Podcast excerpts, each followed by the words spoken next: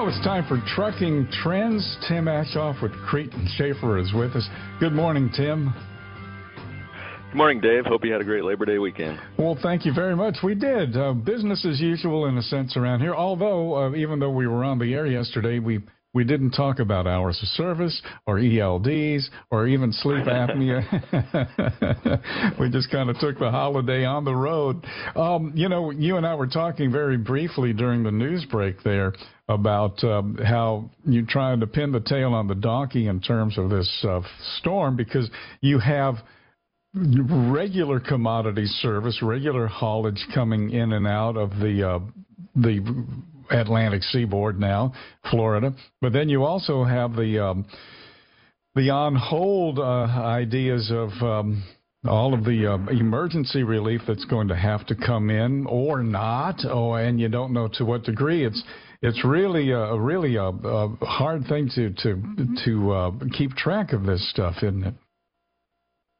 It is, you know, and we, we work with uh, both uh, our, our customers and and their receivers, as well as uh, you know the, the emergency authorities out there. And, you know, last Friday, certainly we were we were making the best laid plans as possible that we could, and and you know we were thinking this morning that the, the Dorian was going to be coming up the center of Florida. Now we're certainly happy it isn't, uh, but certainly now are adjusting those plans. Have been adjusting them over the weekend, and and uh, you know it becomes a real challenge. Uh, now there's some uh, shippers that are probably saying, well, you could be hauling freight out of Tampa today. We weren't expecting you to, so now we have some loads, but we don't have trucks in there uh, because obviously we didn't want to send them into that, that danger zone. And, and so it's a constant um, moving moving chessboard here that we have to continue to play the pieces and, and see what Dorian's strategy is here and, and counteract that as much as we can. Yeah, we're not here to um, to um, ruminate about the weather so much as we are other factors of freight uh, shipments and the uh, the uh, the charting of freights, you know, up and down. But weather is certainly part of that. And when you and I have talked about weather being um, not just in the not just a blip on the radar, but it has lasting effect even long after the weather has has uh, dissipated and things have kind of gone back to normal. It, but after these major storms, it takes a while for things to go back to normal. And you guys up there in your part of the country know that better than anybody. I mean, they still got flooding going on from months ago. We do, and, and still the you know the after effects of, of even after the water goes down on some of the road repairs and other infrastructure repairs are still going on. And so certainly whenever I hear about something you know, like Dorian impacting the coast uh, down there in the Atlantic, you know I, I feel for them, because I know it's not going to be something that's in and out of there in a week. It's it's lasting effects that, that really people in the rest of the country don't hear about so much, but certainly those in the area are feeling those for months. Yeah, for sure. You know, it kind of all reminds me, and I know you know this quote. You probably uh, live by this quote when uh, then uh, Supreme Commander General Eisenhower before D Day said, "In war, plans are useless, but planning is essential."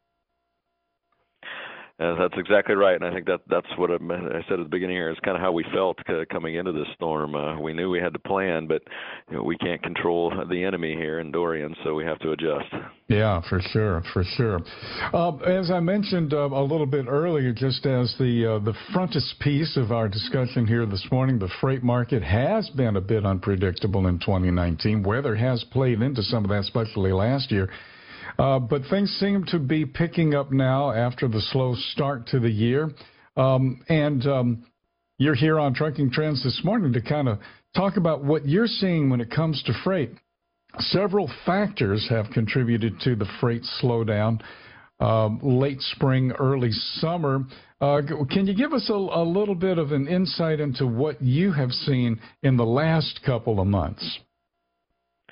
You know, we've seen things be really strong actually the last couple of months. In fact, you know, just finishing up in August, our our miles for our drivers uh, uh, were up overall compared to August last year, and it was one of our best total miles months um, this year.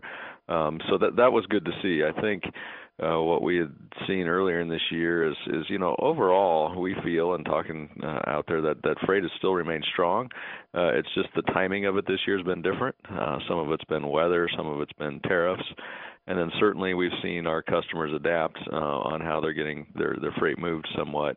But, you know, we're pretty optimistic about where freight is now. Um, it, it's a little different than it had been. I, I think, you know, we hear about spot market rates and uh, how those are so different than last year. Uh, I just think, again, the, the freight is there. It's just moving differently. Shippers uh, couldn't afford to be on the spot market uh, two years in a row like they were last year and pay those rates. So um, overall, we're, we're pretty optimistic going into this fall season.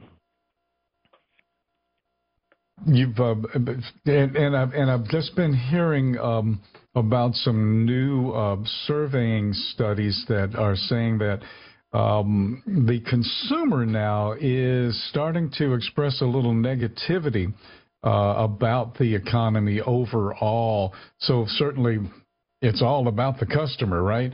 Uh, you've been meeting with some of your customers. Now, they, your customers aren't consumers, but your customers serve consumers. Um, and you've been meeting with uh, co- your customers recently. What are they telling you about their outlook on the economy? And then how is that going to um, move into uh, what that means for the trucking industry at large?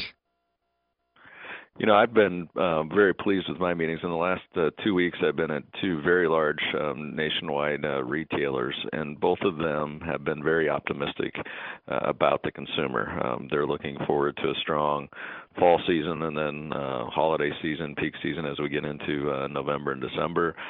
They are saying that they're already seeing um, sales on the on the upper side of, of what they're expecting.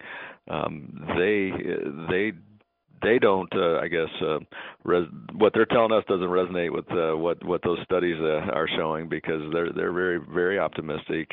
Um, much of the product, uh, some of these uh, um, you know, cons- uh, retailers obviously get product from China. We hear about a lot about the tariffs and, and the impact that'll have. Both of them have told uh, uh, me that to the extent that they have a product that they're selling from China, all of that is already in the mainland here. Um, they pulled that ahead, so they're not going to see an impact on that for the for the fall season, the peak season. So consumers won't see higher prices um, because of that uh, this year, at least with those two major retailers. And my my guess is is that most retailers have done what they are are doing to the extent they can, and, and helping smooth out any tariff effect. Got it. Got it. We're going to take a real quick break right here, and we're going to kind of zero in on you guys. We don't do that uh, very often, um, and I know you'd rather keep it to wide scale, but let's talk about Crete as a family-owned company and if that affects how you approach fluctuations in the freight market. Um, and then if it does, uh, how? We'll be right back. Tim Aschoff is with us on this edition of Trucking Trends. Tim Aschoff, the... Um, The numbers that come out of C V S A for f- whether it's fair or not, all we can get is a snapshot. When you know when we see f- uh, diesel fuel prices every week from the E I A, that's just a snapshot. Five minutes later, those numbers can change dramatically. It's just what what's there at the moment, and that's the, kind of the best we can do. But uh, Roadcheck, since the late eighties now, has become sort of the go-to um, accounting of how safe trucking is. Some people will look at one number and take a, a negative view of that number. Others will take a, a positive view. Um, we're not talking about that here this morning, but you guys always do very well when it comes to uh, the inspections. We do. I mean, that's, that's that's an everyday thing for us. I think we really use that that road check coming up as a reminder as much as anything. You know, ensure we've uh, are accurately and thorough, thoroughly doing our P Ms, that our drivers are doing their pre-trip inspections, and that we're, you know, resolving any uh, issues there may be um, immediately. And so it's just really more a good reminder for us than anything we get too concerned about, because that is kind of an everyday practice for us. Indeed. Um, well, uh, let's get back to our, uh, speaking of numbers here, I guess we're always talking about numbers of some of some form or fashion. Uh, Crete is a uh, family-owned company. Uh, does that affect the way you approach fluctuations in the market as opposed to being publicly traded? You know, it it really does. You know, our goal of being family owned, and our family really wants us to uh, be in this for the long run. And so we we decades ago started saying, hey, how can we just be more steady and consistent and deal with the fluctuations in the market? And so what that meant is years ago we just um, uh, made our business model one that we we don't broker out any freight and we don't haul any brokered freight. And and certainly there are times where Uh, that could be beneficial. You know, last year when the spot market rates, the brokered rates were um, going up very, very high, we, we could have taken some of those loads and, and made more money. But we stick with our consistent contracted long-term customers so that when that cycle turns, as it did this year, you know, we have that consistent freight. So, um, you know, you know, we, we may not get as much rate as we could, but we uh, get consistent freight um, year-round, year after year. And And that's really what we're looking for. And in the end, that's that's what we think is the most beneficial for drivers as well. More of that consistency year after year. So, uh, you know, as others may be challenged, and we hear now even out there that there are companies that are having hard times. Unfortunately, I, I always it's never good for anyone, um, even as a competitor, when I hear that a, a company closes its doors um, abruptly because, you know, there are hundreds of drivers impacted and families impacted. So that's nothing we wish upon anyone, but we, we see that happening, and that always reminds me how fortunate we are to take the long view and and uh, not be playing that spot market so much, but say, hey, what's the best consistent way to have freight year after year? A couple weeks ago, Tim, um, you were with us up there at um, up there. I guess Dallas, as far as we're concerned, is up there. It's pretty far down there from where you are. But for, uh, at GATS, you got a chance to uh, talk to a lot of drivers, including your own drivers. And you've also had the opportunity to meet with uh, your drivers at some of your terminals recently. In fact, uh, you were kind of doing that, and GATS was part of that tour, if you will. Uh, what are they telling you their main concerns are right now? And then what are you telling your own drivers about the outlook for the rest of uh, twenty nineteen?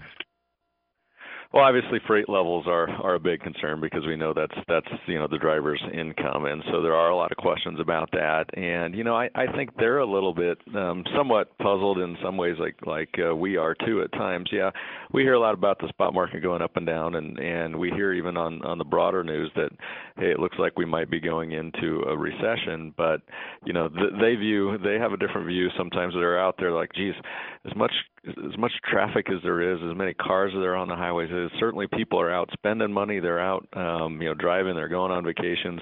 Uh, the economy looks good to them. Freight's been strong um, relatively for us, so they're feeling good. So a lot of questions that I get is, you know, are we really leading into a recession or not? And, and as we mentioned a little bit ago, that's part of the reason why I go around and, and talk to our customers, and, and they're all pretty optimistic as well. So, um, you know, they, they'd like for me to look in the crystal ball and tell them what it's going to be exactly like in three, six, and nine months. Hard for me to do that, but I, I try to share the information we have. So that's something we've been talking a lot about. And then the other thing is, is obviously it's been the hot topic now is, is some of the hours of service and, and what impact that will have. Of course, everyone has the conversion, if you're on A O B R Ds to E L Ds, uh, coming up um, here in December. So there's there's discussion about that and how that will impact their lives as well. So uh, I would say the, the freight, the overall economy, and then any hours of service related matters are still the hot topic. You know, it's interesting. I, I, I don't mean to, but I'm, I'm going to uh, kind of double back a little bit to um, the C V S A uh, road check. Um, hours of service were the number one violation uh, out of the uh, out of the drivers who were put out of service. thirty-seven percent had hours of service violations of uh, about uh, almost twelve hundred drivers. Uh, everybody is on some kind of an electronic thing, and there are some exceptions, but those numbers don't really add up. So um, it's a little puzzling as to how that, that can be the case. Uh, the, the general consensus, the conventional wisdom was that electronic logging was going to um, basically negate hours of service problems. Is that puzzling you? Yeah, I mean, You know, that is interesting, and I've seen some of that, and I've heard some, you know, it'll be interesting to, to see what your next guest has to comment on this, but, you know, I've heard some out, talk out there in the industry, too, that just because, you know, we're on electronic logs doesn't mean that drivers are following them and, you know, sort of waiting, well, I'll see if I, I get caught. Um, I think that's obviously very dangerous. It's not safe, but certainly, um, you know, companies um, have a responsibility to ensure compliance as well, so I would hope that, you know, drivers that are with uh, companies um, certainly like us, but even other companies, they're watching that and, and they're enforcing that compliance. Um, I think it's a little bit harder maybe if you're, um, um, you know, not with a company like that. If, if the, the compliance isn't there, um, then you're you're counting on roadside inspections to see that. And so, um, you know, I think there are people that are still taking that chance of getting caught, unfortunately, out there. Yeah, yeah, hours of service violations and even false logs, fourteen, almost fifteen percent. Uh, were put out of viola- uh, put out of service for false logs, and um, that's I, I, I guess that's going to be one of the next big challenges for um, the industry, for F M C S A and for C V S A, I, w- I would imagine. Yeah, you know, and, and just to be transparent here, you know, coming into this, we worked a lot with the uh, F M C S A here in Nebraska as well as the, the State Patrol here because they, they were concerned exactly about that. So, okay, it, it's the next thing, but of course, um, um, the people look to uh, figure out how, how how does that next thing work and how, how do I take advantage of it if I can? And so, you know, they were talking with us, we were looking at uh, our systems and say, hey, what do you do to determine um, what your drivers are doing and, and that they're not uh, uh, violating the system or, or finding any ways to abuse it. And so, um, you know, I know the enforcement folks, uh, they have a little bit of a disadvantage is they don't work with these uh, logging devices day to day. And mm-hmm. so we, we've helped them with that. And so uh, I think, it, again, it's a little bit of a joint effort here and things we'll, we'll learn as we go. And certainly Roadcheck uh, showed something that we, we have to learn from. So uh, g- getting back to just close out here, uh, your customers uh, that and and the markets uh, seem to be uh, moving out of the uh, out of the slump that we saw earlier this year. So things are uh, looking, if not great, pretty good. Yeah, I'd say we're, we're looking solid, and I think you know there's still a lot of concern about uh, the the the. tariffs with China, but our customers aren't as necessarily concerned, I think, on, the, on, on it causing a, a significant slowdown. They're, they're looking at how does that adjust uh, their supply chain. So, for example, one of them was a, sells a lot of television sets, and they said, look, we get T Vs from our three main countries are, are Mexico, China, and Korea. If, if the tariff goes into place, I suspect we'll be getting more from Mexico and Korea because those will be the most economical sets. So they're more they're more looking at it than how will it change their supply chain versus it having an impact on their consumer right now, because they do, again, as I mentioned, they feel the consumer strong, um, employment's at, at high levels, gas prices are low, uh, people are feeling good in their mind, and so um, they're just looking at how do we adjust the supply chain. So that'll probably be a bigger challenge, not necessarily as much about how many loads are out there, but where are they coming from and, mm-hmm. and what sort of adjustments do we need to make. Exactly. Yeah, gotcha, gotcha, gotcha. Tim, as always, thanks for some uh, deep insight uh, into uh, trucking trends. All right, glad to be on. Tim Aschoff, everybody, President, C O O of Crete Carrier.